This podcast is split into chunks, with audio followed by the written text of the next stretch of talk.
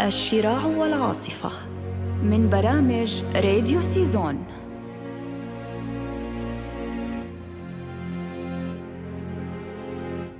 قلبان في عاصفة للكاتب الإنجليزي الشهير رافائيل ساباتيني.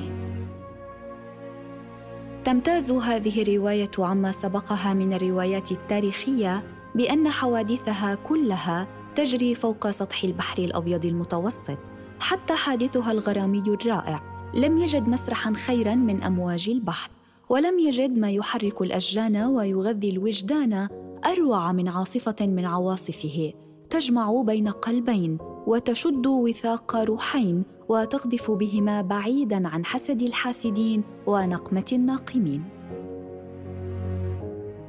وهي إلى ذلك رواية وطنية شائقة يبرز فيها حب الوطن والذود عن حماه والجهاد في سبيل حريته واستقلاله والسعي لخلاصه من أيدي الاحتلال والاستبداد.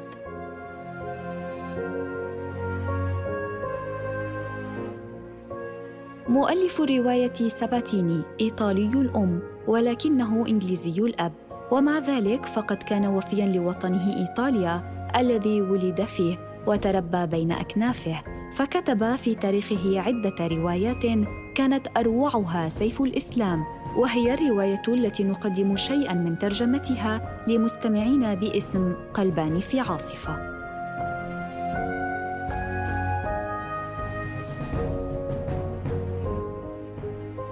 تناول فيها المعارك التي وقعت على شواطئ البندقية وشمال إفريقيا بين خير الدين بربروسا ومساعده ياقود والقائدين الإيطاليين أندريا دوريا وبروسبيرو أوديرنو. وما كان للحب والحرب من معارك كان النصر الأعظم فيها للحب كما هو على الدوام. اشتهر ساباتيني في جميع رواياته بروعة الأسلوب القصصي ووصف الحوادث الجسام فوق ظلمات الأمواج وبين عواصف البحار، وله غير هذه الرواية قيصر بورجيا وصقر البحر وغيرها، لكن رواية قلبان في عاصفة تعد أروع رواياته وأبلغها أسلوباً. يذكر أن ساباتيني هو واحد من أدباء البحر، وقد تفوق عليه أدباء آخرون كتبوا في هذا العالم، ومنهم جوزيف كونراد وهرمان ميلفيل وأرنست هيمنغواي، ربما لأن رواياته تدخل في إطار المغامرات ولأن أبطاله من الباحثين عن المغامرة. مات في سويسرا وكتب أكثر من 30 رواية، وقد بيعت رواياته في حياته بأرقام خيالية. ونقتبس من هذه الرواية مدينة الموت.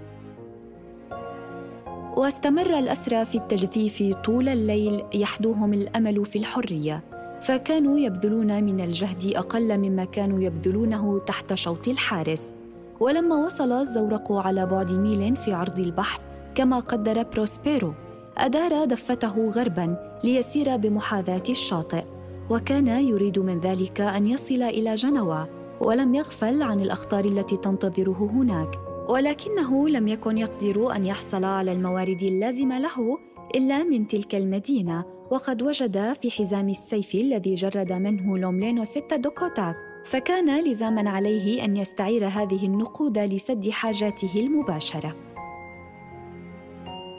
وكان ينوي اللحاق بأمير أورانج عن طريق فلورنس حتى تتيح له زيارة أمه، وحينما انبلج الصبح كان الزورق قد اقترب من التلال التي تحيط بقرية لافانتو، وكان البحر خلفهم خالياً ولا أثر فيه لمطارد. وبعد قليل رسى الزورق على شاطئ القرية، وهبط بروسبيرو إلى البر حيث مضى إلى حانة قريبة، فأيقظ صاحبها من نومه كما أيقظ بقالاً مجاوراً لها، وعاد إلى الزورق بعد قليل يصحبه غلام يحمل خبزاً ونبيذاً و6 قمصان و6 قبعات للأسرى الذين حررهم من العبودية، كما أحضر مبردين للاستعانة بهما على فك قيودهم.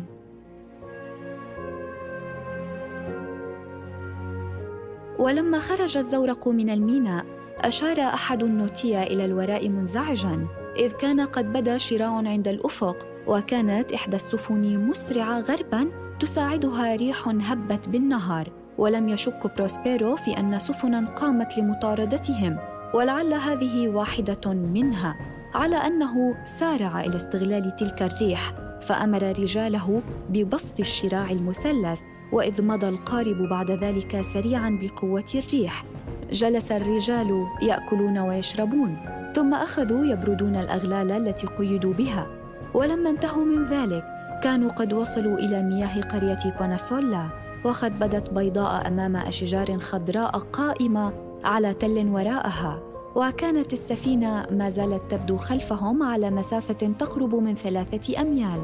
وهي تزداد في سيرها سرعة، وفي ذلك ما يهددهم بفشل مغامرتهم الجريئة بعد ساعة. وعلى هذا ضعف الأسرى من نشاطهم في التجذيف، وفكر بروسبيرو هنيها، ثم قال لرجاله: يجب أن ننزل إلى البر تواً، فسرهم ذلك جميعاً.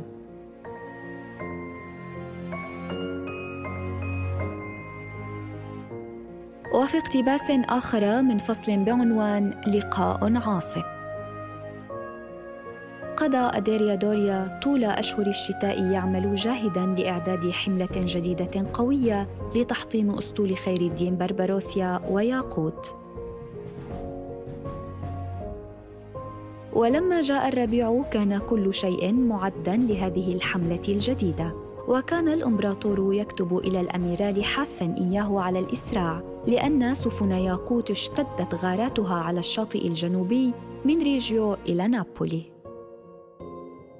وفي الوقت نفسه كان خير الدين قد شن على فوندي غارة جريئة حاول فيها أن يختطف الأميرة الحسناء جوليا جونزاجا، كما اختطف غيرها من نساء كالابريا، لكنها تمكنت من الفرار ليلاً على ظهر جواد، وليس على جسدها سوى جلباب النوم. وكان الأميرال دوريا أشد رغبة في إنجاز حملته الجديدة كي ينتقم لنفسه بعد أن فقد في تلك الغارة المفاجئة أسطول نابولي وفيه السفن 6 المملوكة لبروسبيرو، إذ كانت قد ضمت إلى الأسطول الإمبراطوري بعد أن حسب في عداد الأموات، وجعلت تحت قيادة دون الفارو. ولم تفلح محاولات دوريا قبل ذلك لضم هذه السفن إلى أملاكه الخاصة، بوصفه صهراً لصاحبها المفقود.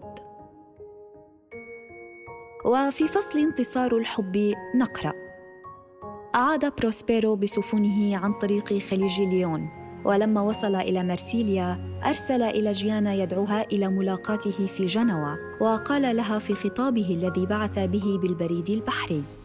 ما دمت يا حبيبتي جيانا لا أنوي أن نبقى في المنفى إلى الأبد، فإني أرى أن الظرف الحاضر هو أحسن الظروف الموائمة لعودتنا، وإني لا أذكر حسن استقبال مواطني إياي بعد معركة بروسيدا، وكيف أن أعدائي وقتئذ اضطروا إلى أن يعيدوا خناجرهم إلى أغمادها بعد إذ كانوا قد شحذوها لي، وأعتقد الآن أني سألقى مثل ذلك الترحيب من الأهالي حين أدخل الميناء ومعي 14 سفينة أسرتها من أسطول القرصان، 3000 أسير، فضلاً عن الأسرى الذين حررتهم، ومن بينهم 1000 على الأقل من أهالي جنوة، ومعي فوق كل شيء فخر تحطيم الأسطول الذي كان يهدد شواطئنا وثغورنا، وأحسب أن ألد أعدائي سيخشى عندئذ قوة الرأي العام التي ستكون في صفي،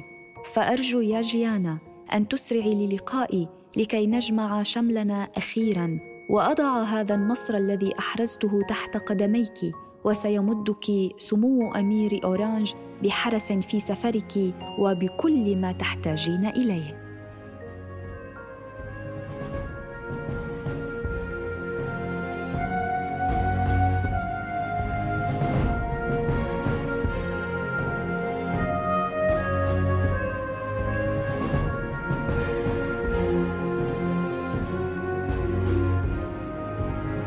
الشراع والعاصفة من برامج راديو سيزون.